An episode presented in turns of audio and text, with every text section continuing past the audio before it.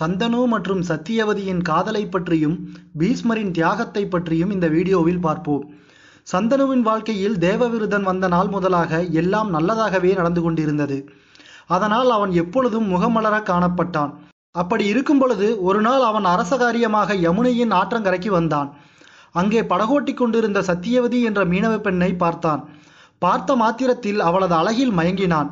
அப்போது அவளது படகில் ஏறிச் சென்றவாறு அவளை பற்றிய அனைத்து விவரங்களையும் அறிந்து கொண்டான். சத்தியவதியை எப்படியாவது அடைய வேண்டும் என்ற ஆசை அவனை அன்று இரவு தூங்க விடாமல் அதனால் வந்த ஏக்கத்தில் அறுசுவை உணவும் அவனுக்கு கசந்தது. சந்திரனின் கிரணங்களும் அவனை சுட்டது. அதனால் அவன் உடல் வெம்மை அடைந்தது அக்கணம் அவன் படுத்திருந்த மஞ்சத்தில் இருந்த மலர்களும் கூட அந்த வெம்மையால் தீந்து போனது. அடுத்த சூரியோதயம் எப்பொழுது வரும் என்று ஏங்கினான். சந்திரகுலத்தில் பிறந்த அந்த அரசனின் நிலை கண்டு சூரியன் பரிதாபம் கொள்ள மெல்ல வானில் தோன்றத் தொடங்கினான். மெல்ல பொழுதும் விடிந்தது. பொழுது விடிந்த மாத்திரத்தில் சந்தனு வெகுவாக எழுந்தான். உடனே தனது தேர் சாரதியை அழைத்து ரதத்தை யமுனையின் அக்கறையில் செலுத்துமாறு ஆணை பிறப்பித்து அதில் ஏறி அமர்ந்தான். ரதமும் வாயு வேகத்தில் புழுதியை வானில் கிளப்பியபடி யமுனையின் அக்கறையை நோக்கி புறப்பட்டது. சந்தனு யமுனையின் கரையை அடைந்த மாத்திரத்தில் சத்தியவதியின் தந்தையான மீனவ தலைவனை சந்தித்தான். அப்போது அவனிடம் மீனவ தலைவனே எம்மை பற்றிய அறிமுகம் தேவையில்லை என்று நினைக்கிறேன். அத்துடன் சுருக்கமாக நான் உம்மிடம் வந்த விஷயத்தையும் சொல்கிறேன். உமது மகளான சத்தியவதியை நான் நேற்று கண்டேன். கண்ட மாத்திரத்தில் அவள் மேல் மையல் கொண்டேன். அவளை நான் மணக்க விரும்புகிறேன். உனக்கு சம்மதமா? என்றான். சூழ்ச்சி மற்றும் பேராசையின் மொத்த உருவமான அந்த மீனவத் தலைவன் ராஜா சந்தனுவின் வார்த்தையை கேட்டு சற்றே யோசித்தான். பிறகு சந்தனுவிடம் அரசே தெய்வத்தின் அருளால் எனக்கு கிடைத்த அருமை மகள் அவள். நான் அவளை உனக்கு திருமணம் செய்து வைக்கிறேன். ஆனால் ஒரு நிபந்தனை என்றான். உனது நிபந்தனை என்ன? என்றான் சந்தனு. மீனவத் தலைவன் தனது நிபந்தனையை கூறத் தொடங்கினான். அரசே எனது மகளுக்கு உம் மூலமாக பிறக்கும் பிள்ளைதான் அரசாள வேண்டுமே தவிர இப்போது இளவரசனாக இருக்கும் உமது மகன் தேவவிரதனை நீ எக்காலத்திலும் அரசனாக்க கூடாது. இதுதான் எனது சிறிய நிபந்தனை.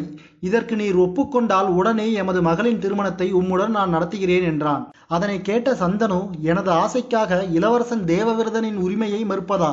இது அநியாயம் அல்லவா? என்று தனக்குள் சிந்தித்தவனாக அம்மீனவ தலைவனிடம் எதுவும் பேச விரும்பாமல் தனது ரதத்தில் ஏறி அஸ்தினாபுரத்தின் அரண்மனைக்கு திரும்பினான். அவ்வாறு அஸ்தினாபுரத்தின் அரண்மனைக்கு திரும்பிய சந்தனு கவலை கொண்ட முகத்துடன் சத்தியவதியின் நினைவாகவே இருந்தான். தந்தை எப்போதும் போல் இல்லாமல் கவலை கொண்ட முகத்துடன் இருப்பதைக் கண்ட தேவவிருதன் உடனே தந்தையின் தேரோட்டியை அழைத்தான். அவன் மூலம் நடந்ததை அறிந்தான். மறுகணமே தனது தேர் சாரதியை அழைத்து உடனே யமுனையின் அக்கறைக்கு மீனவ தலைவனை பார்க்க சென்றான். அப்போது அந்த மீனவ தலைவனை சந்தித்த தேவவிரதன் அவனிடம் உங்கள் மகளை என் தந்தைக்கு திருமணம் செய்து வையுங்கள். எனது தந்தையின் மகிழ்ச்சிதான் எனக்கு முக்கியம். அதற்காக நான் எதையும் செய்வேன். அரியணையில் என்றும் நான் அமரமாட்டேன். உங்கள் பேரனே அதில் அமர்வான். இது நான் உங்களுக்கு தரும் வாக்குறுதி என்றான். உடனே தேவவிரதனின் வார்த்தையை கேட்ட அந்த மீனவ தலைவன் இளவரசரே தாங்கள் வேண்டும் என்றால் அரியணையை விட்டுத் தரலாம். ஆனால் உங்களுக்கு பிறக்கும் மக்கள் விட்டுத் தருவார்களா? என்றான். அதனை கேட்ட தேவவிரதன் இவ்வளவுதானா உங்கள் பிரச்சனை? அப்போது எனில் இதை கேளுங்கள். வானகமே மன்னகமே கதிரவனே காற்றே மும்மூர்த்திகளே முப்பது முக்கோடி தேவர்களே கேளுங்கள். நான் கங்கா புத்திரன் தேவவிரதன் இன்று சபதம் மேற்கொள்கிறேன். எனது வாழ்நாள் முழுவதும் நான் திருமணம் செய்து கொள்ளாமல் பிரம்மச்சாரியாகவே இருப்பேன். அத்துடன் அஸ்தினாபுரத்தை ஆளும் அரசனுக்கு பாதுகாவலனாய் இருப்பேன். இது எனது தாய் கங்காதேவியின் மீது ஆணை. என்று உணர்ச்சி பொங்க சபதம் செய்தான் அவன். தேவவிரதன் அவ்வாறு சபதம் செய்த மாத்திரத்தில் வானத்தில் எட்டு திசைகளும் மேகங்களே இல்லாமல் மின்னலுடன் பலத்த இடிமுழக்கம் ஏற்பட்டது. அக்கணம் வானவர்கள் தோன்றி தேவவிரதனின் மீது பூமலை பொழிந்தார்கள். அப்போது வானத்தில் எல்லா திசைகளிலிருந்தும் பீஷ்மன் என்ற ஒளி ஒலித்தது. பீஷ்மன் என்றால் செயற்கரிய செயலை செய்யாதவன் என்று பொருள். தனது தந்தைக்காக எந்த மகனும் செய்ய தயங்கும் தியாகத்தை அன்று தேவவிரதன் தயங்காமல் செய்ததால் அந்த நாள் முதற்கொண்டு அவன் பீஷ்மன் என்று அழைக்கப்பட்டான். தனது மகன் செய்த சபதத்தை கேள்விப்பட்டு நெகிழ்ந்தான் சந்தனு. உடனே அவன் பீஷ்மனை அழைத்தான். தந்தையின் அழைப்பை ஏற்று பீஷ்மனும் விரைந்து வந்தான். அப்போது பீஷ்மனிடம் சந்தனு மகனே நான் சந்திரகுலத்தில் பிறந்தவன். இதுவரையில் எத்தனையோ தவங்களை செய்து சித்தி பெற்றவன். இன்று அந்த தவத்தின் பயனை கொண்டு உனக்கு ஒரு வரம் தருகிறேன் கேள். நீ எப்பொழுது விரும்புகிறாயோ அப்பொழுதுதான் உன் உயிர் நீங்கும் என்றான். பிறகு ஒரு நல்ல முகூர்த்த நாளில் சந்தனவுக்கும் சத்தியவதிக்கும் திருமணம் நடந்தது. அவர்களது திருமண வாழ்க்கை மிகவும் சந்தோஷமாக கழிந்தது. அதன் பயனாய் அவர்களுக்கு சித்ராங்கதன் விசித்திரவீரியன் என்று இரு மகன்கள் பிறந்தனர். சித்ராங்கதன் மிகவும் நல்லவன் ஆனால் முன்கோபி எதையும் யோசிக்காமல் செய்துவிட்டு சிறிய சிக்கலையும் பெரியதாக மாற்றும் இயல்பு கொண்டவன். மறுபுறம் விசித்திரவீரியன் ஒரு நோயாளி. அவனுக்கு எப்போதும் உடலில் ஏதேனும் உபாதை வந்து கொண்டே இருக்கும். தனது வாழ்நாள் முழுவதையுமே அவன் மருத்துவ கூடத்திலேயே கழித்தான்.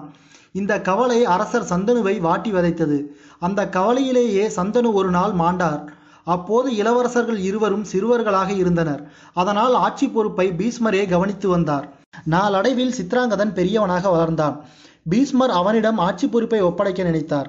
சத்தியவதியும் அதற்கு சம்மதித்தாள்.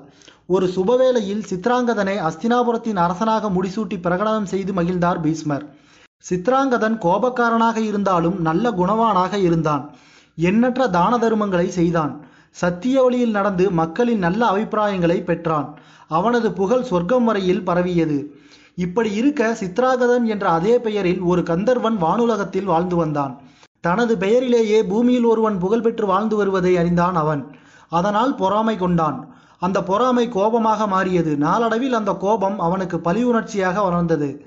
அதனால் அஸ்தினாபுரத்தின் அரசனான அந்த சித்ராங்கதனை எப்படியாவது கொன்றுவிட வேண்டும் என்று முடிவு செய்தான். அன்று முதல் சித்ராங்கதனை கண்காணிக்க தொடங்கினான் அந்த கந்தர்வன். அதற்கு தகுந்தவாறே அஸ்தினாபுரத்து அரசனான சித்ராங்கதன் ஒரு நாள் காட்டில் வேட்டையாடச் சென்றான். இதுவே தான் எதிர்பார்த்த தக்க தருணம் என்று அப்போது அவனது வழியில் குறுக்கிட்ட பொறாமை கொண்ட கந்தர்வன் அவனை வஞ்சகமாக கொன்றான். சித்ராங்கதனின் மரணத்தால் அஸ்தினாபுரமே சோகத்தில் ஆழ்ந்தது. மூத்தவன் இறந்துவிட்டதால் இளையவன் விசித்திரவீரியனுக்கு முடிசூட்டலாம் என சிலர் கூறினர். ஆனால் விசித்திரவீரியன் சிறுவனாக இருந்ததால் அவன் வளரும் வரையில் மீண்டும் ஆட்சியை பீஸ்மர் கவனிக்கத் தொடங்கினார். காலங்கள் உருண்டோடியது. விசித்திரவீரியன் வளர்ந்தான். மீண்டும் தாய் சத்தியவதியின் ஆணைப்படி பீஸ்மர் விசித்திரவீரியனுக்கு அரசமுகிடம் சூட்டி அவனை அஸ்தினாபுரத்தின் அரசனாக பிரகடனம் செய்தார். ஆனால் அவனுக்கு அடிக்கடி உடல் உபாதைகள் ஒன்றன் பின் ஒன்றாக வந்ததால் பீஸ்மரே ஆட்சி பொறுப்பை அவனது பெயரில் நடத்தி வந்தார். இந்நிலையில் ராஜமாதா சத்தியவதி விசித்திரவீரியனுக்கு திருமணம் செய்ய நினைத்தாள். அதன் பொருட்டு பெண் பிள்ளைகள் வைத்திருக்கும் பல நாட்டு அரசர்களுக்கும் பெண் கேட்டு ஓலை அனுப்பினாள். ஆனால் விசித்திரவீரியனின் உடல்நிலையை அறிந்த அனைத்து அரசர்களும் தங்கள் பெண்களை அவனுக்கு கொடுக்கக்கூடாது என்று முடிவு செய்து வேகமாக தங்கள் மகள்களுக்கு திருமணம் செய்ய தொடங்கினார்கள். அதே சமயத்தில் அந்த அரசர்களுக்கு பீஸ்மர் மீது பயம் இருந்ததால் வெளிப்படையாக அஸ்தினாபுர சாம்ராஜ்யத்தை பகைத்து கொள்ள விரும்பாமல் தங்கள் கருத்தை தங்களுக்குள்ளேயே வைத்து கொண்டனர். அப்போது காசி நாட்டு அரசன் தனது மகள்களான அம்பா அம்பிகா அம்பாலிகா ஆகிய மூவருக்கும் சுயமரம் செய்ய விருப்பம் கொண்டு அஸ்தினாபுரத்தை தவிர்த்து பல நாட்டு அரசர்களுக்கும் ஓலை அனுப்பினான். இந்த செய்தி ஒற்றர்கள் மூலம் பீஸ்மரின் காதுகளை சென்று அடைந்தது. பீஸ்மர் இதனை அஸ்தினாபுரத்திற்கு நேர்ந்த அவமானமாக கருதினார். அதனால் கோபம் கொண்டார். ராஜமாதா சத்தியவதியிடம் காசிராஜனின் இச்செயலை எடுத்து உரைத்தார் பீஸ்மர் அப்போது சத்தியவதி காசியின் அரசன் மீது பீஸ்மரை காட்டிலும் அதிக கோபம் கொண்டாள். சத்தியவதி பீஸ்மரிடம் பீஸ்மா காசிராஜனின் மூன்று மகள்களையும் சிறைபிடித்து அழைத்து வா என்றாள். ஆனால் பீஸ்மர் அதற்கு தயங்கினார். அத்துடன் தாய் சத்தியவதியிடம் தாயே நானோ ஒரு பிரம்மச்சாரி. நீரோ பெண்களை கடத்தி வர சொல்கின்றீர். இது சரியா என்றார். ஆனால் ராஜமாதா சத்தியவதி பீஸ்மா நான் உனது தாயின் ஸ்தானத்தில் இருப்பவள். அதனால் நான் சொன்னதை சரியா தவறா என்று எல்லாம் ஆராயாமல் சொன்னதை மட்டும் செய். நமக்கு மட்டும் ஓலை அனுப்பாமல் பாரத கண்டத்தில் உள்ள அனைத்து அரசர்களுக்கும் ஓலை அனுப்பியிருக்கிறான் அந்த காசிராஜன். இதனால் அவன் அஸ்தினாபுரத்தை அவமதித்து விட்டான். நாம் அவனை பதிலுக்கு அவமானப்படுத்த வேண்டும். அவமானத்திற்கு அவமானமே வெகுமானம். அதனால் அவன் முன்பாகவே அவன் பெண்களை சிறைபிடித்து அழைத்து வா என்றாள் சத்தியவதி. அடுத்த பதிவில் பீஸ்மர் அம்பைக்கு செய்த பாவத்தை பற்றி பார்ப்போம். நன்றி நண்பர்களே இந்த வீடியோ உங்களுக்கு பிடிச்சிருந்தா லைக் பண்ணுங்க கமெண்ட் பண்ணுங்க. மறக்காம சப்ஸ்கிரைப் பண்ணுங்க. உடனுக்குடன் எங்கள் வீடியோவைக்கான அப்படியே பக்கத்தில் இருக்க பெல் ஐக்கான பிரஸ் பண்ணுங்க.